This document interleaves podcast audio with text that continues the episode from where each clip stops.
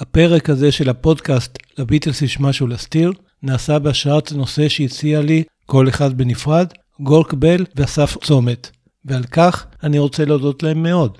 תודה לכם, גורק ואסף. One, two, one, two, three, four. Well, it's long, long lost young. מקום מפלט מקום מפלט הוא מקום שאליו בורחים כדי להינצל ממצב של סכנה. למשל, חדר הממ"ד בדירה, המקלט הציבורי בבניין המשותף, או מדינה כלשהי באיחוד האירופי, אם הצלחת לקבל דרכון פורטוגזי. ומקום מפלט יכול להיות מקום שאליו בורחים לא ממתקפת טילים, אלא סתם מהשגרה, או מהשעמום, או מהילדים שמשגעים לנו את השכל. למשל, שביל ארוך המכונה ישראל, כאורכה של המדינה המכונה גם היא ישראל, או חוף הים השלב והכחול של האי קוסומוי, או בונגלו עם כרית מדיטציה באשרם שבצפון הודו.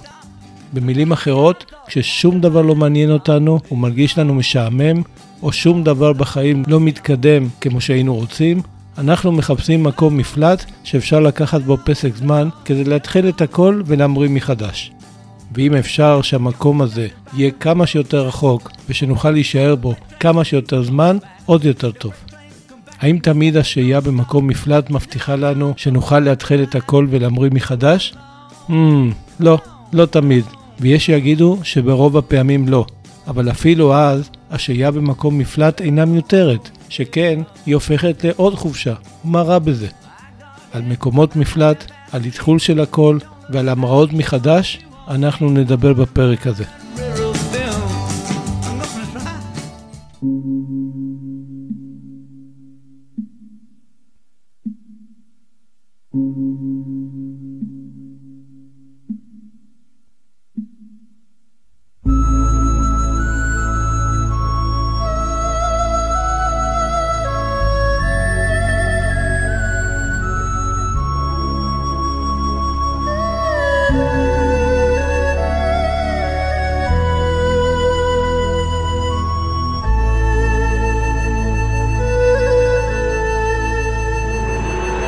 רינגו נכנס לחדר האוכל כשהוא גורר את רגליו ואשתו מורין, פוסעת לפניו בצעדים קצרים ונמרצים. או, oh, הנה אתם, אמר פול במצב רוח מרומם.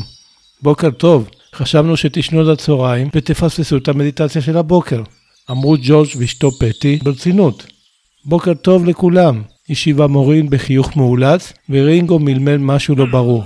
השניים תפסו מקומות סביב השולחן הגדול שבאמצע חדר האוכל, לצד כל הנוכחים, וביניהם ג'ון ואשתו סינתיה, פול וארוסתו ג'יין אשר, ג'ורג' ואשתו פטי, אחותה ג'ני, הזמר הסקוטי דונובן, השחקנית האמריקאית מיה פרו ואחותה פרודנס, חבר להקת הביץ' בויז מייק לאב ואחרים. כולם התענגו על שפע המאכלים ההודים הריחניים והצמחוניים שהוגשו לארוחת הבוקר, וביניהם אידלי סמבר אוורירי, תבשילי דל סמיכים, גבינת פניר מרעננת, דוסת קיקה ועוד מיני מטעמים. איך אתם מסוגלים לאכול את הדברים האלה? שאל רינגו. יש בהם יותר תבלינים ממה שאני טעמתי בכל שנות חיי. ומורין שלפה מהתיק שלה קופסאות שימורים של נקניקיות חזיר, של שועית אפויה ברוטב עגבניות ושל פטריות משומרות. מזל שהבאנו אוכל נורמלי מהבית, ציין רינגו בסיפוק. בחור הודי שהגיש לשולחן בפינת צלחות עצר את עבודתו. הסתכל על קופסאות השימורים ופניו התעוותו והביאו גועל עמוק. החבורה שסביב השולחן נראתה משועשעת מהסצנה חוץ מג'וש ופטי שלא יכלו להבין איך רינגו ומורין לא מוכנים אפילו לטום, שלא לדבר על ליהנות, מהחוויה הקולינרית ההודית שפרוסה לשולחן שלפניהם. זהו חבר'ה, סיימנו, אמר פתאום ג'ורג' וקם מהשולחן. מספיק לבזבז זמן, צריך לגשת לתרגול המדיטציה של הבוקר, אחרי ארוחת הצהריים יש לנו תרגול המדיטציה של אחר הצהריים, אחר כך הרצאה יומית של המהרישי, תרגול המדיטציה של הערב ולישון. כן, נכון, בואו נלך כבר לתרגול המדיטציה של הבוקר, אמרה פרודנס, והתערבה עם אחותה מיה, שהיום היא תשבור את השיא הקודם שלה, שעמד על 8 שעות, 43 דקות ו-29 שניות רצופות של מדיטציה בלי לצאת החוצה אפילו לפיפי.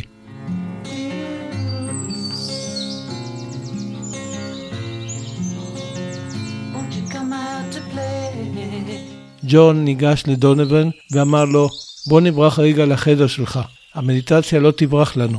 אבל קודם, אני מת שתלמד אותי את טכניקת הנגינה הזאת שלך בגיטרה עם האצבעות. מתנגן לי בראש איזה שיר שיכול להתאים לו פיקס. יאללה, בוא נלך עכשיו, ענה דונבן בשמחה, ושאל, על מה השיר הזה?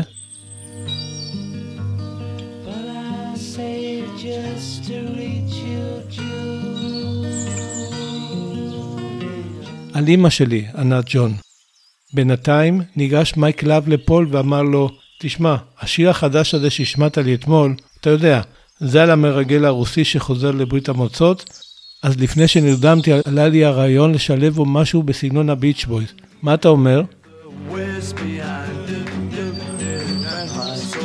וואלה, נשמע מגניב, השיב פול בהתלהבות.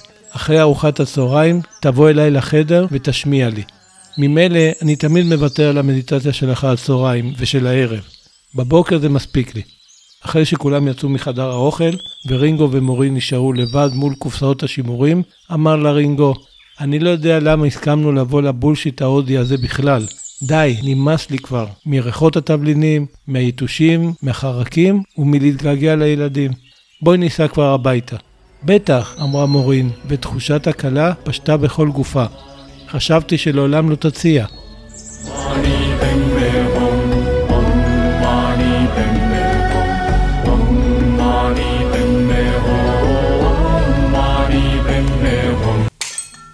Paul's broken at last, broken at last, Paul's broken at last, at last, at last he's broke today. One, two, three, one, two, three.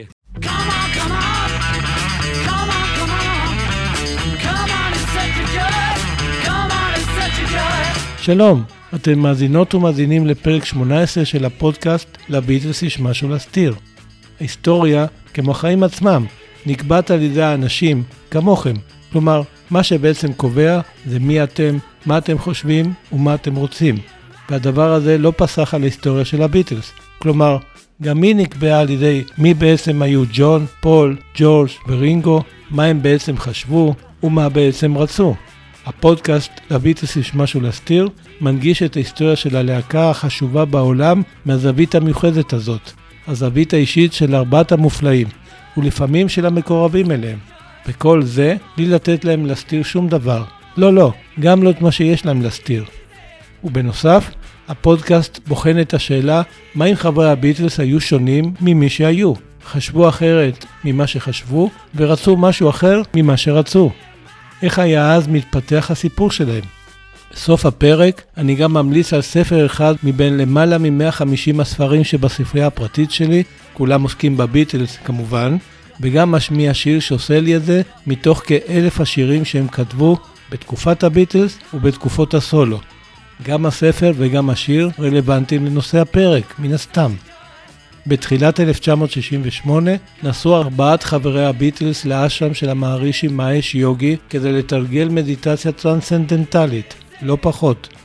בתקופה שבה שהו הביטלס באותה פינת חמד מרוחקת בצפון הודו, הם היו רחוקים מהמגרש הביתי ומאזור הנוחות שלהם. כלומר, הם היו רחוקים מאור הזרקורים, מעיני המעריצים ומאולפן הקלטות. גם באמצע שנת 1960, כאשר נסעו הביטלס בפעם הראשונה להמבורג, הם לא היו במגרש הביתי ובאזור הנוחות שלהם. כלומר, הם היו רחוקים מהבית, מהמשפחה ומהחברים, במקום שבו דיברו שפה שלא הבינו, אכלו אוכל שלא הכירו, ולא פחות גרוע, לא היו בו פעמים אנגלים עם בירה אנגלית. למה, למרות השוני העצום בין שתי התקופות ושני המקומות הללו, אחד בצפון הודו ואחר בצפון גרמניה, יש ביניהן משהו מן המשותף שלא נהוג להתייחס אליו. במה הדבר מתבטא ומה השוני בין שתי התקופות ושני המקומות הללו, חוץ מזה שאחד עסק בענייני הרוח ואחר בענייני הבשר? האם הם השיגו, אחרי שחזרו לאנגליה, את מה שקיוו להשיג לפני שנסעו למקומות הללו? אז כבר אישרנו לסלקטור שארזנו לבד, ושאף אחד לא נתן לנו להעביר משהו למישהו. כבר עברנו את ביקורת הדרכונים, ואפילו עשינו מלא קניות בדיוטי פרי. כבר התיישבנו במושבים שלנו במטוס, ונהמת המנועים מחרישה לנו את האוזניים, ועכשיו ממתין הטייס לאישור המראה. אז למה אנחנו מחכים? יאללה, בואו נתחיל.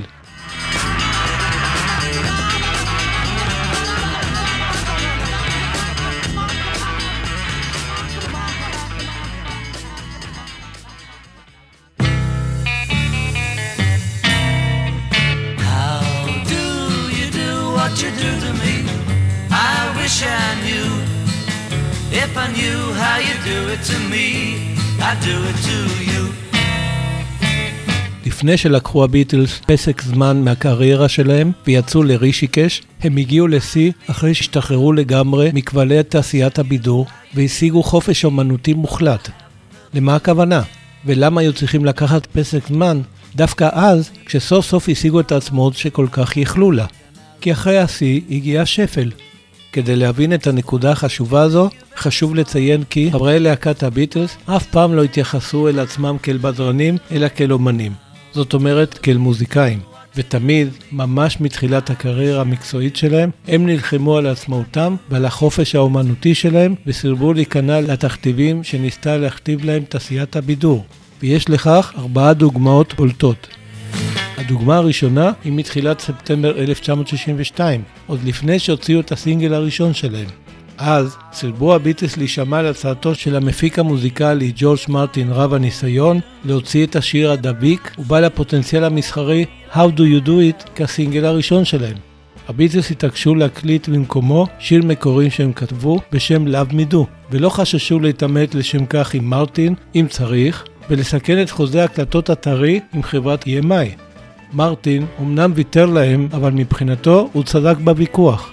השיר How Do You Do It הפך ללהיט הראשון של להקה ליברפולית אחרת בשם Jerry and the Pacemakers והגיע למקום הראשון במצעד הפזמונים הבריטי ואילו Me Do לא הצליח לטפס מעבר למקום ה-18 שאומנם הוא מקום מאוד יפה עבור להקה אלמונית כמו שהביטלס היו אז אבל זה לא המקום הראשון.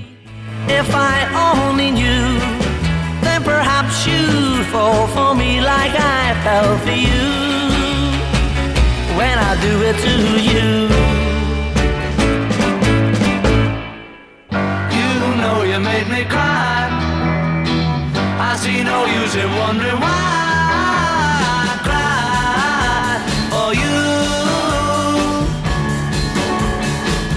הדוגמה השנייה היא מסוף שנת 1963. כאשר סירבו הביטלס להישמע לתכתיבי תעשיית התקליטים ולהצטלם מחייכים יפה למצלמה עבור עטיפת האלבום השני שלהם, With the Beatles. אמנם הם הסכימו לעשות את זה כאשר הוציאו את האלבום הראשון, Please Please Me, אבל No More, זה היה חד פעמי וזהו. מעכשיו הם יקבעו איך יצטלמו. וכך, עטיפת האלבום השני שלהם יצאה עם תמונה מאוד לא מקובלת בתעשיית הבידור ומאוד לא מתחנפת לרוכשי התקליטים. ובה נראים הארבעה בשחור לבן, עם משחקים של אור וחושך בפנים, בלי חיוכים ולא בשורה ישרה. ממש תמונה בסגנון גותי אפל.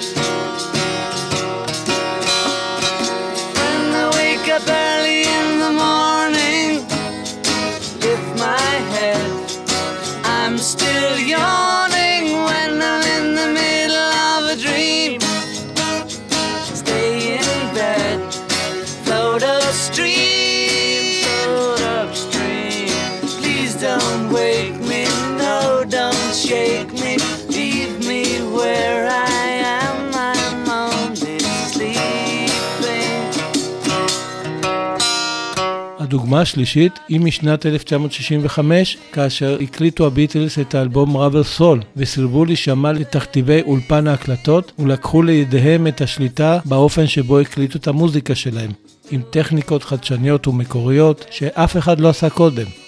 אמנם זה כבר התחיל קודם, אבל בשנה הזאת זה ממש הגיע לשיא.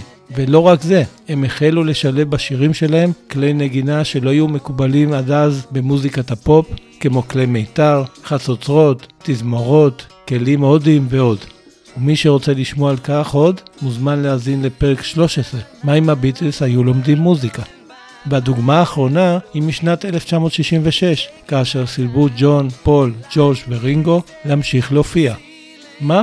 מה פתאום שיעשו דבר כזה? הופעות היא מקור הכנסה עיקרי של כל להקה, והן גם מנוע חשוב מאוד לקידום מכירות התקליטים שלהם, שגם הן מקור הכנסה משמעותי של כל להקה. אבל לביטלס הייתה סיבה טובה להפסיק להופיע. הם פשוט כבר לא יכלו לבצע על הבמה את המוזיקה החדשה שלהם, שהפכה למתוחכמת ומורכבת יותר. במקום זאת, הם נאלצו להמשיך להופיע עם שילוב של השירים הראשונים שלהם ושירים חדשים, אבל בביצועים פשוטים ושונים מאוד מאלו שבתקליטים. בנוסף, הצלחות של הקהל שלא פסקו לרגע במהלך ההופעות, הוציאו להם את כל החשק לבצע את המוזיקה שלהם על הבמה. ובפרק 11, מה אם הביטלס לא היו מפסיקים להופיע, הרחבתי בנושא וניתחתי את הסיבות הנוספות להחלטה הזו המאוד לא מובנת מאליה.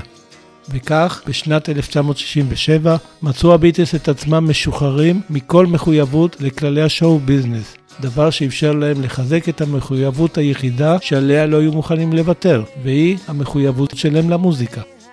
אז זה לא מקרי שהאלבום הראשון שהוציאו אחרי שהפכו ללהקת אולפן במשרה מלאה היה Sergeant Pepper's Lonely Hearts Club Band, האלבום החשוב ביותר, ויש שיגידו הטוב ביותר של הביטלס. בנקודה הזו היו הביטלס ממש על גג העולם, אלא שכפי שג'ון יגיד מאוחר יותר, החיים זה מה שקורה לך בזמן שאתה עסוק בתוכניות אחרות. כך, מה שקרה בהמשך שנת 1967 לא היה בדיוק מה שהם תכננו. כשלושה חודשים אחרי יציאת האלבום סרג'ן פפרס לונלי הארס בנד, נפטר בריאן אפסטיין, המנהל של הלהקה, כתוצאה משילוב קטלני שלקח בשוגג של אלכוהול וכדורי שינה. כפי שציינתי בפרק 16, מה אם בריאן אפסטיין לא היה המנהל של הביטלס?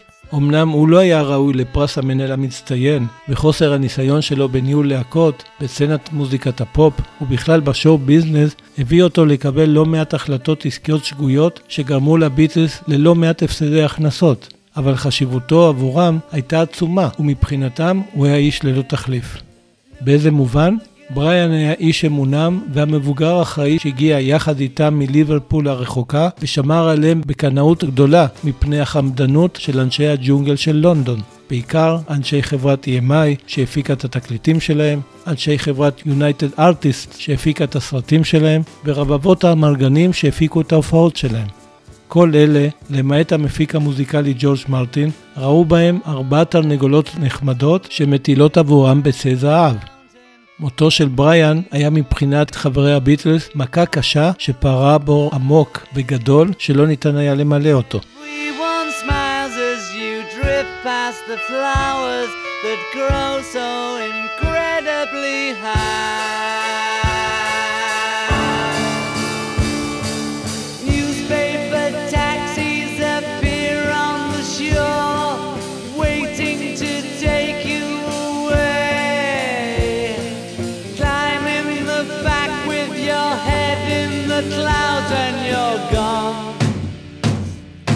ובנוסף למכה הקשה הזו, ארבעה חודשים מאוחר יותר חוו הביטלס את הכישלון האומנותי היחיד בכל הקריירה שלהם, והכוונה לסרט Magical Mystery Tour.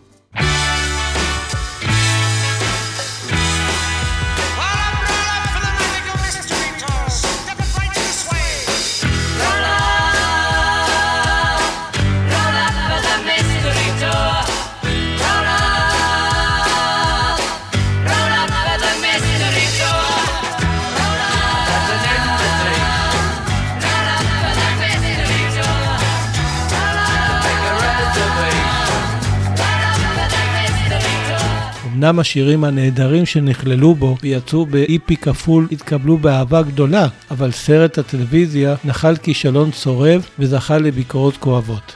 זו הייתה עבור הארבעה התנסות שלא הכירו עד אז, בוודאי לא מאז השנים הראשונות בליברפול, כשעוד קראו להם הקוורימן. ואם כל זה לא היה מספיק, בסוף אותה שנה פתחו הביטלס חנות בגדים בשם אפל בוטיק, שכבר מהרגע הראשון נוהלה בכאוס מוחלט ובחובבנות מבישה. ואכן כעבור כחצי שנה נאלצו לסגור אותה בכל ענות חלושה. על רקע נקודת השפל הזו, לקחו הביטלס פסק זמן ויצאו למקום רחוק שבו יכלו להתחיל הכל ולהמריא מחדש. איפה המקום הזה ומה קרה להם בעקבותיו? המקום הזה הוא האשם של המערישי מאש יוגי ברישיקה שבצפון הודו. ולפני שאסביר מה קרה להם בעקבותיו, אני רוצה לחזור כשנתיים וחצי אחורה לשנת 1965, כאשר צילמו הביטלס את הסרט השני שלהם, Help. אז נחשף ג'ורג' לראשונה לתרבות ההודית, ולא פעם אחת, אלא אפילו פעמיים. הפעם הראשונה הייתה בתחילת אותה שנה, כאשר הם צילמו סצנות לסרט Help באיי הבהאמה, אז הגיע לידיו ספר בשם The Complete Illustrated Book of Yoga, שהיה מאוד פופולרי במערב, ועסק בתרגול המוזר הזה, לפחות אז, שבא מהמזרח. הפעם השנייה שבה נחשף ג'ורג' להודו הייתה בהמשך השנה, כאשר צולמה סצנת המסעדה ההודית בלונדון, ובה ביצעה קבוצה של נגנים גרסה אינסטרומנטלית של השיר A Hard Day's Night באמצעות כלי נגינה הודיים.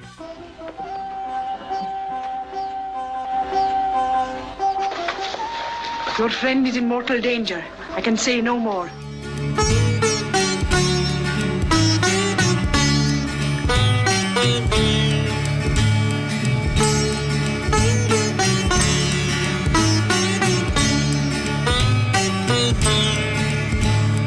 I once had a girl, or should I say, she once had me.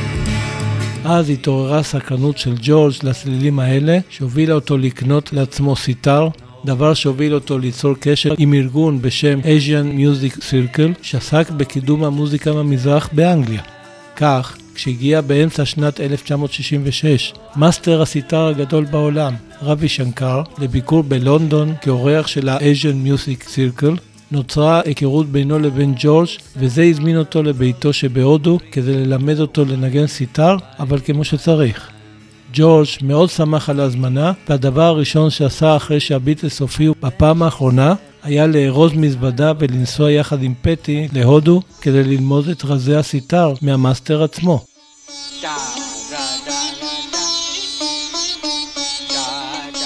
ואם כבר בהודו, לא פספס ג'ורג' את ההזדמנות לסייר ברחבי תת היבשת העצומה ולהיחשף לפילוסופיה ולאמונה ההינדית. ולא רבים יודעים, אבל ג'ורג' לא היה הנלהב ביותר מבין שני בני הזוג הריסון. פטי הייתה אפילו נלהבת יותר ממנו, וזמן קצר אחרי שחזרו ללונדון, התחילה להשתתף במפגשים של תנועת המדיטציה הטרנסצנדנטלית. וברגע שנודע לה שאבי התנועה, המהרישי מהש יוגי, עומד להגיע בכבודו ובעצמו ולתת הרצאות בבירה הבריטית, היא שכנעה את ג'ורג' ששכנע את שלושת חבריו להתייצב כאיש אחד. והם לא רק התייצבו, אפילו גם בנות הזוג שלהם, למעט רינגו ומורין שילדה חמישה ימים קודם. למחרת ההרצאה של המהרישי יצאו כולם, הפעם עם רינגו וחברים נוספים, וביניהם מיק ג'אגר, מריאן פיית'פול, סילה בלק ועוד, לסמינר מדיטציה שהעביר המערישי באוניברסיטת בנגור שבוויילס. אלא שכעבור יומיים הגיעה שיחת הטלפון שבישרה על מותו הטרגי של בריאן. וכך הגענו לתחילת שנת 1968, כאשר המקום שאליו החליטו חברי הביטלס לנסוע כדי לקחת פסק זמן, להתחיל את הכל ולהמריא מחדש, היה האשרם של המערישי בעיר רישיקש שבצפון הודו, הנחשבת עד היום לבירת המדיטציה של העולם.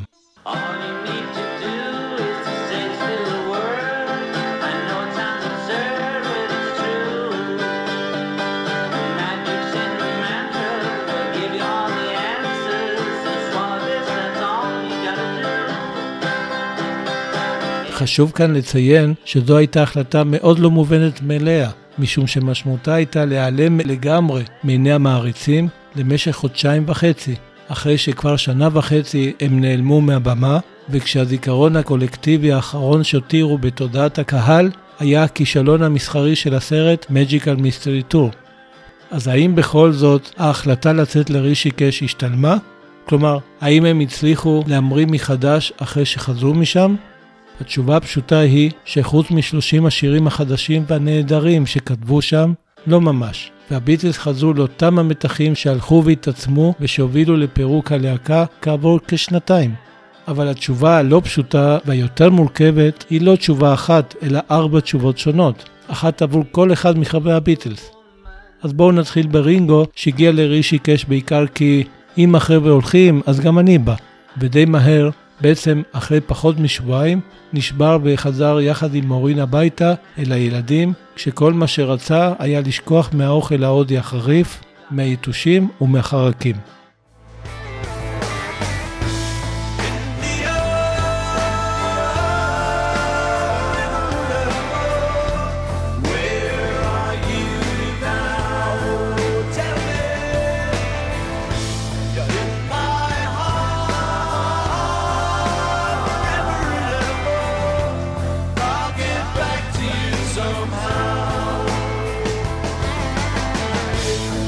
ומה לגבי פול?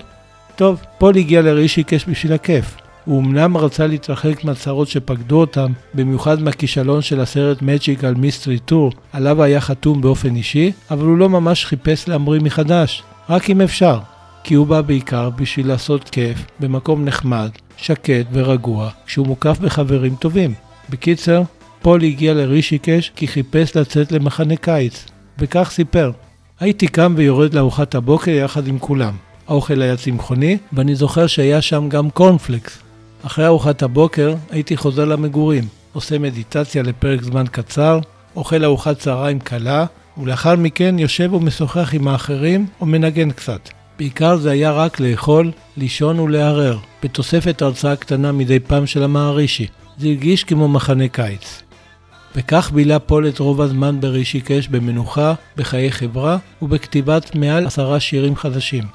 אה, כן, ומדי פעם עשה גם קצת מדיטציה. אחרי כחמישה שבועות הרגיש פול שמיצה את העניין, ארז יחד עם ג'יין את הפקלאות ועלה איתה למטוס ללונדון. אבל קודם עצרו השניים לביקור של יומיים בטהרן, כי אם כבר מחנה קיץ, אז למה לא למשוך את זה עוד קצת? ולא, זו לא הייתה טהרן של האייתולות.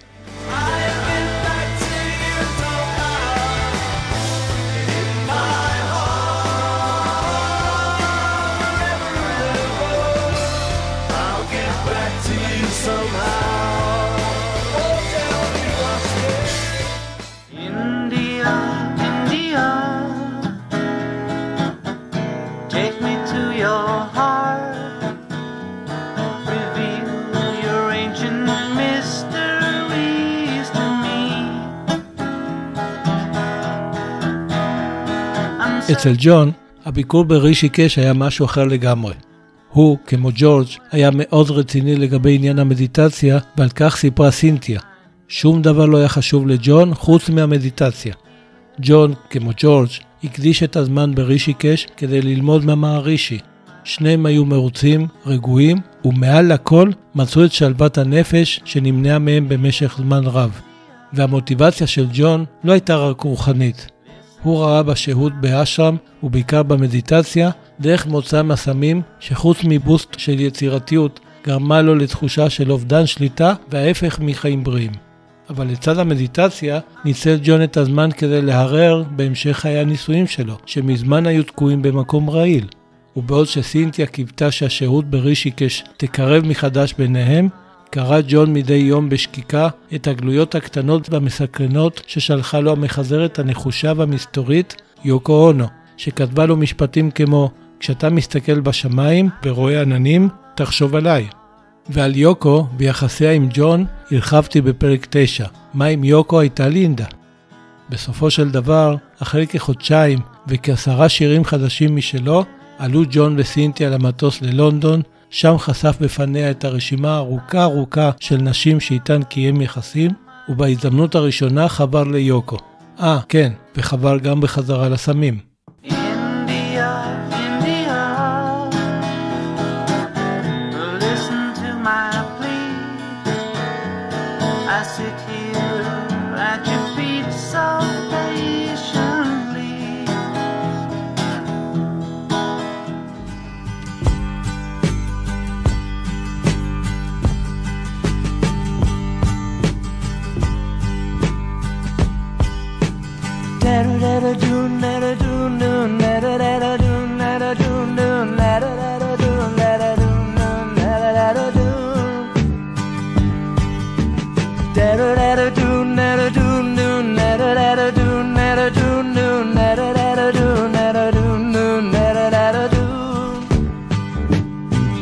גם ג'ורג' היה מאוד עמוק בעניין המדיטציה וראה בה תחליף ראוי לסמים, אבל הוא מצא בה מרכיב חשוב נוסף במסע האישי שלו אל תוך הרוחניות, מרכיב שלא ייפרד ממנו למשך כל חייו.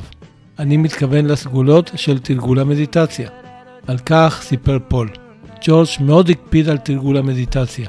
אני זוכר שדיברתי איתו באשם על האלבום הבא שלנו, והוא ענה לי בכעס, תקשיב, אנחנו לא כאן כדי לדבר על מוזיקה. אנחנו כאן כדי לתרגל מדיטציה. גם ג'ורג' נשאר ברישיקש כמעט חודשיים ועזב את האשם יחד עם ג'ון, בעקבות שתי תקריות שיצרו מתח גדול בינם לבין המערישי, וגם אכזבה גדולה ממנו. התקרית הראשונה הייתה כשגילו השניים שהמערישי הביא לאשרם בלי לידע אותם צוות צילום כדי שיצלם אותם עבור קמפיין לקידום תנועת המדיטציה הטרנסצנדנטלית שלו. והתקרית השנייה הייתה כאשר עלה החשד שהמורה הרוחני מטריד מינית את אחת התלמידות ששהו באשרם. ולא, לא מדובר בשחקנית מיה פרו, אלא בבחורה אמריקאית בשם רוזלין בונס. איך אנחנו יודעים על כך? אני מבטיח להרחיב ולשפוך על כך אור לקראת סוף הפרק. וכך, בעוד עלו ג'ון וסינטיה למטוס ללונדון, ג'ורג' ופטי עלו למטוס לדלי, שם נשארו שבועיים בתור אורחים בבית של המאסטר, ראווי שנקר. Da-da-da-da-do, da-da-do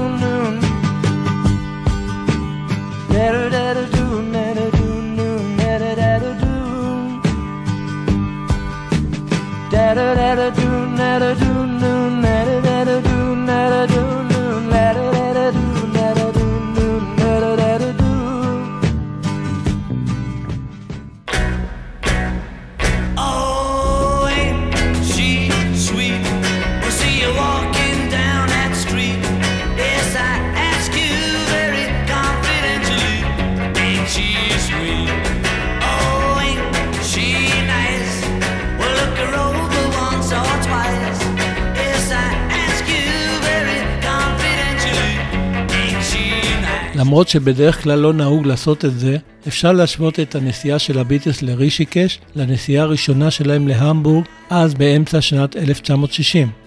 מה, באמת? באיזה מובן אפשר להשוות? הרי זה בכלל לא דומה. תזרמו איתי רגע ומיד תבינו. באמצע שנת 1960 היו הביטלס, כלומר עדיין הקוורימן או הסילבר ביטלס או שם כלשהו, במצב די עגום. הם מאוד התקשו להשיג הופעות, ואלה שהצליחו להשיג התקיימו בדרך כלל בשכונות האלימות של ליברפול. שם התפתחו במהלכן קטטות אלימות עם שרשראות, עם סכינים ועם כל החבילה. דבר שחייב אותם להפגין, לצד כישורי במה טובים, כישורי ריצה מעולים. ומאחר והם לא היו בדיוק אצנים מצטיינים, לא פעם חזרו הביתה חבולים במקרה הטוב ומדממים במקרה הרע. אמנם במאי 1960 הם יצאו לסיבוב הופעות של שבוע בסקוטלנד כלהקת הליווי של הזמר ג'וני ג'נטל, אלא שזו לא הייתה חוויה ש... איך נגיד את זה? שהם קיוו לחוות. קודם כל, הם לא הוצגו בפני הקהל בשם הלהקה, אלא בתור Johnny Gentle and His Group, כלומר, כלהקתו של ג'וני ג'נטל. ובואו נודה על האמת, אפשר להבין שזה היה עבורם דבר די מבאס. ובנוסף, הם חזרו לליברפול חסרי פרוטה ומעורבים, ממש מעורבים. בהמשך השנה, כאשר נבחרו להישלח להופעות בהמבורג, מבחינתם זו הייתה הזדמנות לנסוע למקום רחוק ולקחת פסק זמן כדי להתחיל את הכל ולהמריא מחדש. וזה לא היה פסק זמן במובן של מנוחה, זה היה פסק זמן במובן של לשבור את השגרה. בהמבורג הופיעו הביטלס בין 6 ל-8 שעות ביום, דבר שהפך אותם לחיות במה ולפרפורמרים מעולים. בנוסף, הם בלעו שם כמויות עצומות של כדורים ממריצים והתנסו במין פרוע בהדרכתן המסורה של הזונות שעבדו באזור ואימצו אותם לחיקן. בסופו של דבר חזרו הביטלס מהמבורג כלהקה אחרת ושונה לחלוטין מזו שהם היו לפניה. ויותר חשוב, כלהקה אחרת ושונה לחלוטין מכל להקה אחרת בליברפול ובסביבותיה. כבר בהופעות הראשונות שקיימו בליברפול, אחרי שחזרו מהמבורג, היו התגובות של הקהל, מה ששלוש שנים אחר כך כונה על ידי העיתונות הבריטית כביטלמניה. אף להקה בליברפול לא זכתה לכאלה תגובות, ודי מהר זכו הביטלס לזרם בלתי פוסק של הזמנות להופיע במועדונים הטובים שברחבי העיר, ולזרם הולך ומתרחב של מעריצים נאמנים, שהולכים אחריהם לכל מקום שבו הופיעו. וכך, לא עבר הרבה זמן לפני שהוכתרו הביטלס הלהקה הכי פופולרית בליברפול, לא פחות. מה שהביקור בהמבורג עשה להם, לא עשה להם הביקור ברישיקש. ממנו חזרו פחות או יותר לאותו מצב שבו היו קודם. כלומר, לאותו מסלול שהוביל אותם לסוף, בסוף שנת 1969. ומה ההבדל? למה אחרי הנסיעה להמבורג המריאו הביטלס מחדש, ואחרי הנסיעה לרישיקש לא? קשה לשים את האצבע על סיבה אחת ויחידה, וניסיון כזה לעולם יהיה פשטני מדי. אבל אם תצמידו לי אקדח לרקה ותחייבו אותי בכל זאת להצביע על סיבה אחת להבדל בין שני המקרים, אני בכל זאת אצביע על שתי סיבות, והן הרעב והאחדות השורה. מה הכוונה? בעוד שלהמבורג הגיעו כל חברי הביטלס בתחושה שהם דורכים במקום ולכולם היה רעב גדול להצליח כשהם מוכנים לתת ברבק יעלה כמה שיעלה, להודו הם הגיעו שבעים כשכל אחד חיפש משהו אחר. אחד הגיע כי כולם הגיעו, אחד הגיע בשביל מחנה הקיץ, אחד הגיע בשביל המדיטציה כפתרון לבעיותיו האישיות, הסמים וחיי הנישואים, והאחרון הגיע בשביל המדיטציה, המדיטציה והמדיטציה. אה, והם גם הגיעו בשביל לכתוב קצת שירים, אם אפשר. טוב, 30 שירים חדשים זה לא קצת. בסופו של דבר, אף אחד מהם לא הגיע כדי שימריאו הביטלס מחדש, בניגוד למה שעשו בעקבות המבורג.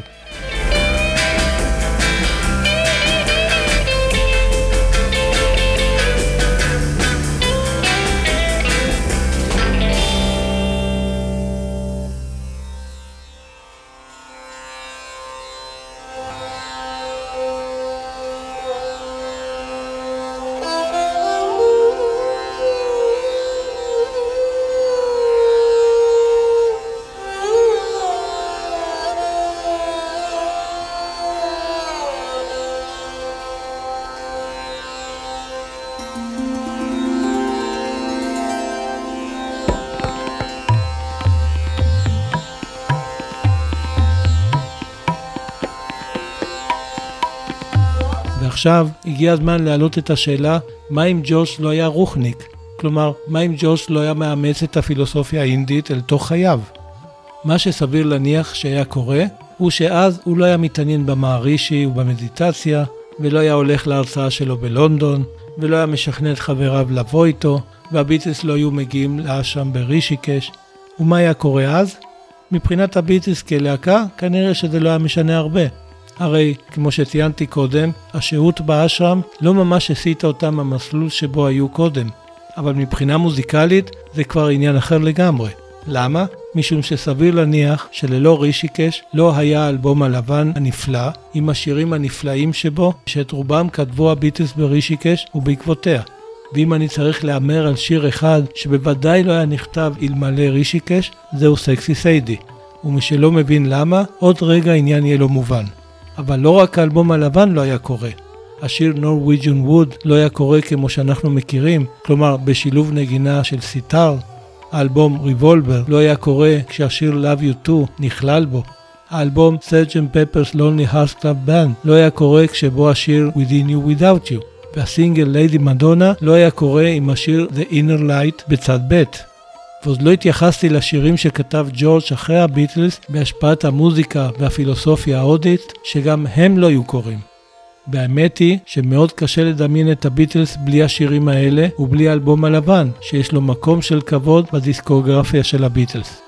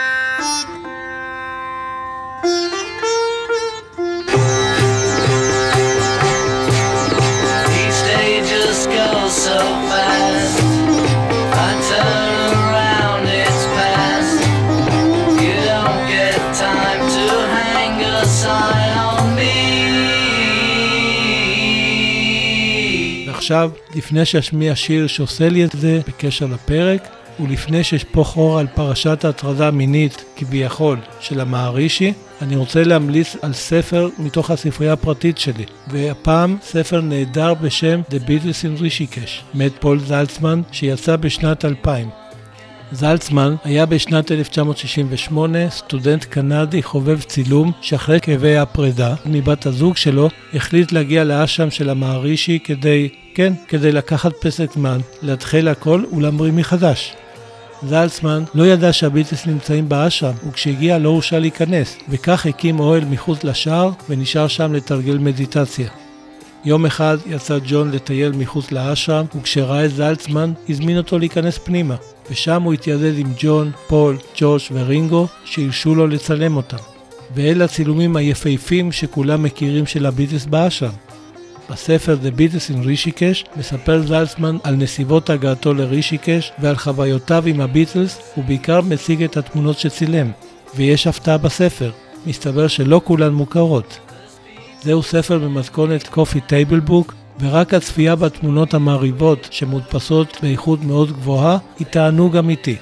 אגב, בשנת 2020 יצא סרט בהפקתו, בימויו והשתתפותו של זלצמן בשם Meeting the Beatles in India, שמספר את הסיפור, ומאחר ורוב הסרט צולם באשרם עצמו, זו הזדמנות נהדרת למי שלא יצא לו לבקר בו, לראות איך הוא נראה היום, כולל המגורים של הביטלס והמקומות שבהם צולמו התמונות.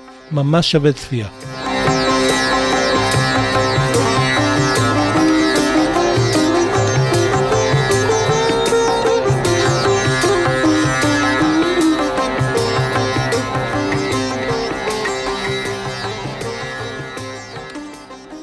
ועכשיו, לפני השיר שעושה לי את זה, בקשר לפרק הזה, אשפוך אור, כפי שהבטחתי, על פרשת הטרדה מינית של המהרישי, אם בכלל הייתה כזו. אז נתחיל בבחור בשם ג'ון אלכסיס מרדס, או מג'יק אלכס, כפי שכולם כינו אותו, שעבד עם הביטלס והיה חבר די קרוב של ג'ון. הבחור הגיע לרישיקש כחודש אחרי שהגיעו אליה הביטלס, והאמת היא שהוא לא הגיע אליה כי התעניין במדיטציה טרנסצנדנטלית. ממש לא. אלא כי היה מאוד קנאי לחברות שלו עם ג'ון. ברישיקש משכה את תשומת ליבו בחורה מאוד יפה מברוקלין בשם רוזלין בונס, שהייתה שם כדי לתרגל מדיטציה, אלא שדי מהר התחילו השניהם לתרגל בחדר שלה בלילות דברים יותר ארציים.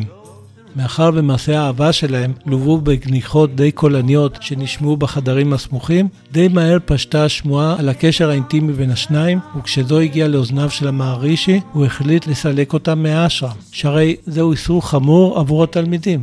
כשנודע הדבר לזוג האוהבים, הם החלו כמגננה להפיץ שמועות שהמערישי מטריד מינית את רוזלין. כאשר שמעו על כך ג'ון וג'ורג', הם הרגישו אכזבה צורבת מהמורה הרוחני הגדול שלהם, ואחרי שקיימו דיון לילי דחוף עם סינתיה ופטי, החליטו לעזוב, למרות שהשתיים לא האמינו לשמועה הזו וביקשו להישאר.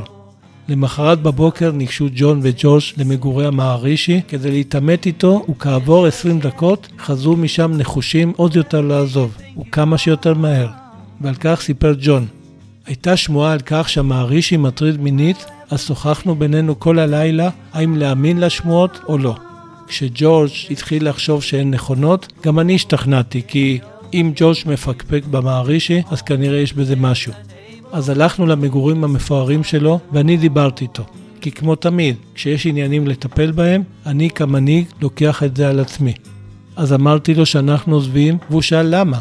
עניתי לו שאם הוא כזה קוסמי, אז הוא בטח יודע. והוא השיב שהוא לא יודע, הוא ביקש שאסביר לו. And we went down to him, and we'd stayed up all night discussing was it true or not true, you know.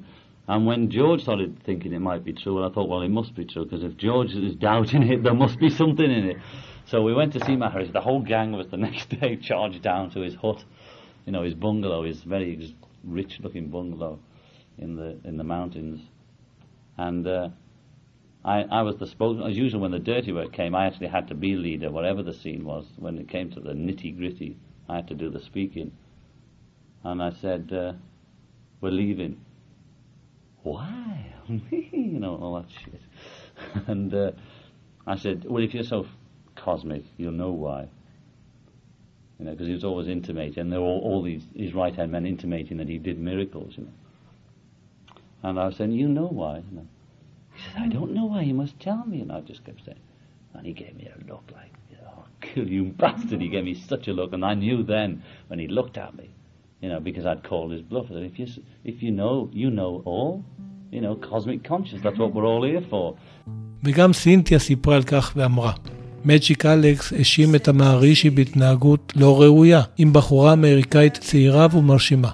מבלי שאפשרו למערישי להסביר את עצמו, בחרו ג'ון וג'וש להאמין לשמועות האלה והחליטו לעזוב. הייתי מצוברחת, ראיתי את מג'יק אלכס מסתובב עם הבחורה הזאת, ותהיתי האם זה לא הוא, שמעולם לא התעניין במדיטציה, זה שנוהג ברשות כלפי המערישי. הופתעתי מכך שג'ון וג'וש בחרו להאמין לו. ג'ון הסביר לי שהתחיל להרגיש אכזבה מהמערישי כבר קודם, כי הרגיש שבתור אדם רוחני הוא מתעניין יותר מדי ביחסי ציבור, בידוענים ובכסף. וכך, כעבור יומיים הם עזבו, ורוזלין בונס עזבה למחרת. בדרך הביתה כתב ג'ון שיר בשם מהרישי, ובו מילים מאוד קשות כלפי המורה הרוחני. אז הזהיר אותו ג'ורג' שהוא לא יכול להוציא שיר כזה, וג'ון שינה את המילים וכתב את השיר סקסי סיידי. כאשר פגש ג'ון את פול בלונדון וסיפר לו על החשדות שהמהרישי מטריד את אחת התלמידות באשרם, הוא ענה לו, ומה רע בזה? פול ניסה מאוחר יותר להסביר את התגובה האומללה שלו, וטען שכוונתו הייתה שהמהרישי הוא לא אלוהים, אלא אדם רגיל שיכול לעשות טעויות. פול גם אמר שהופתע מהתגובה של ג'ון, שלא בדיוק היה טיפוס מתנזר מסקס, והיה מעורב בכמה סצנות מין פרועות בחייו. כאשר התברר שההאשמות כלפי המערישי היו האשמות שווא, ביקש ג'ון בדצמבר 1969 להתנצל לפניו, אבל המערישי סירב לפגוש אותו. בשנות ה-90 הסכים המערישי להיפגש עם ג'ורג' ולקבל את התנצלותו. ולסיום החלק הזה, אציין שהשמועה שמיה פרו הייתה הקורבן לטרדות המיניות מצד המערישי, הוכחשו על ידי ג'ורג', ויותר חשוב, הוכחשו על ידי מיה פרו בעצמה. ועוד יותר חשוב, מיה פרו כבר לא הייתה באשם, אלא בחזרה בארצות הברית, כשהגיע לשם מג'יק אלכס, ובוודאי כשהתחיל להפיץ את השמועות שהמערישי מטריד מינית את אחת התלמידות. Yeah, everything we owned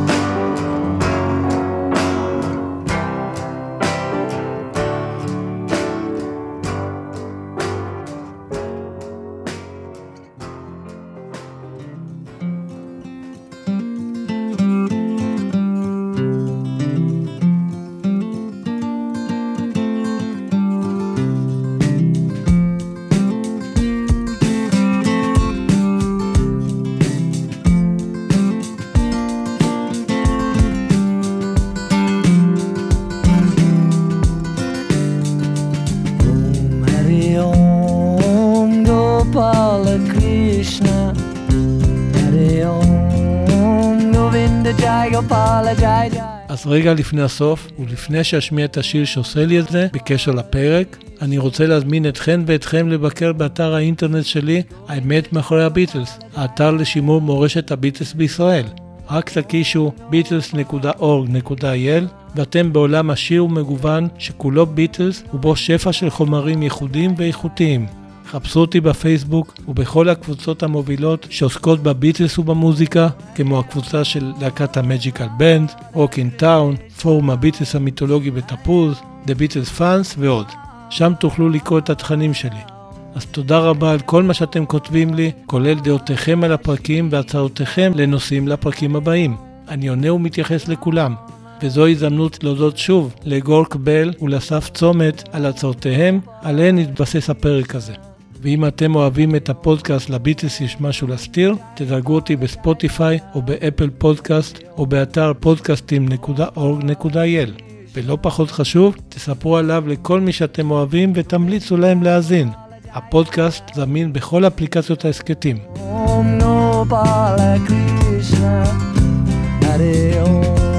Om Govinda Jai Gopala Jai Jai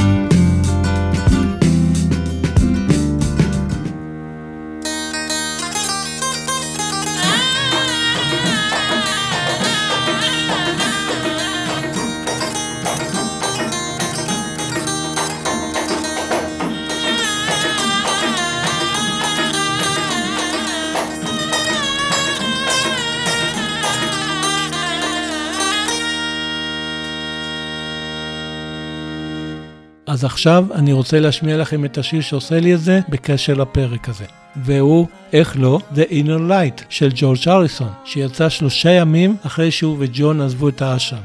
מסתבר שבאוקטובר 1967, לפני הנסיעה לרישיקש, לקחו ג'ורג' וג'ון חלק בדיון שהתנהל בתוכנית הטלוויזיה The Frost Program, ובו הם דנו ביתרונות תרגול המדיטציה הטרנסצנדנטלית, יחד עם קבוצה של אנשי אקדמיה ומנהיגים דתיים.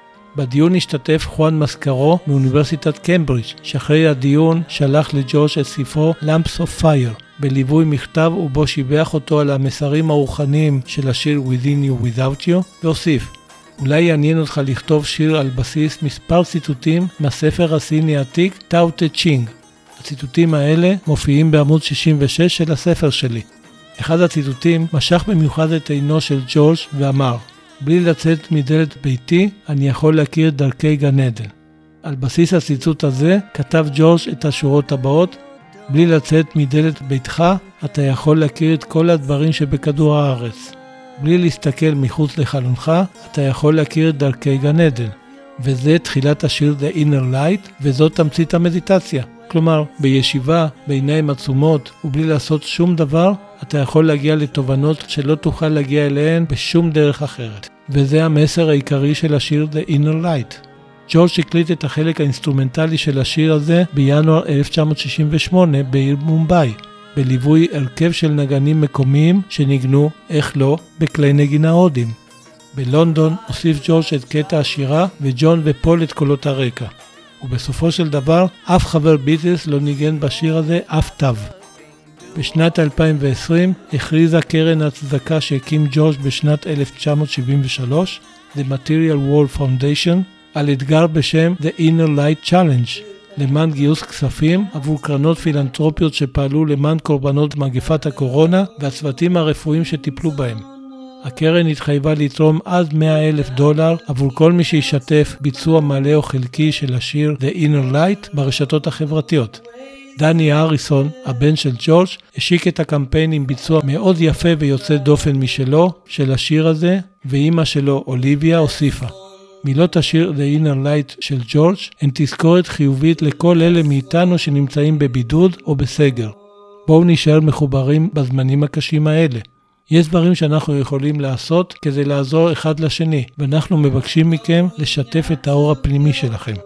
אז אני בחרתי להשמיע את הביצוע הנהדר של דני, ג'ף ליין ואנושקה שנקר, הבת של רבי שנקר, מההופעה Concert for George, שנערכה בלונדון בשנת 2002 לזכרו של ג'ורג'. אז תודה רבה שהאזנתם והאזנתם לפודקאסט לביטלס יש משהו להסתיר. אני גבי פישמן, ואנחנו ניפגש בפרק 19, שהאזנה אליו תוגבל לבני 18 ומעלה. או, אז מה, מסקרן? גם אותי. אז תהנו מהשיר, ובינתיים, יאללה ביי.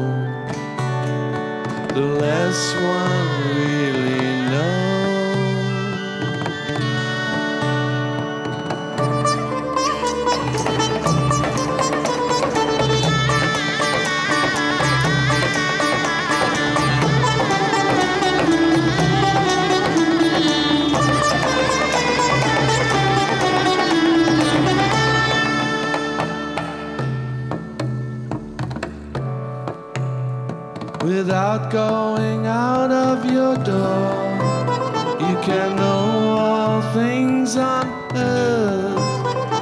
Without looking out of your window, you can know the ways of heaven. The farther one travels, the less one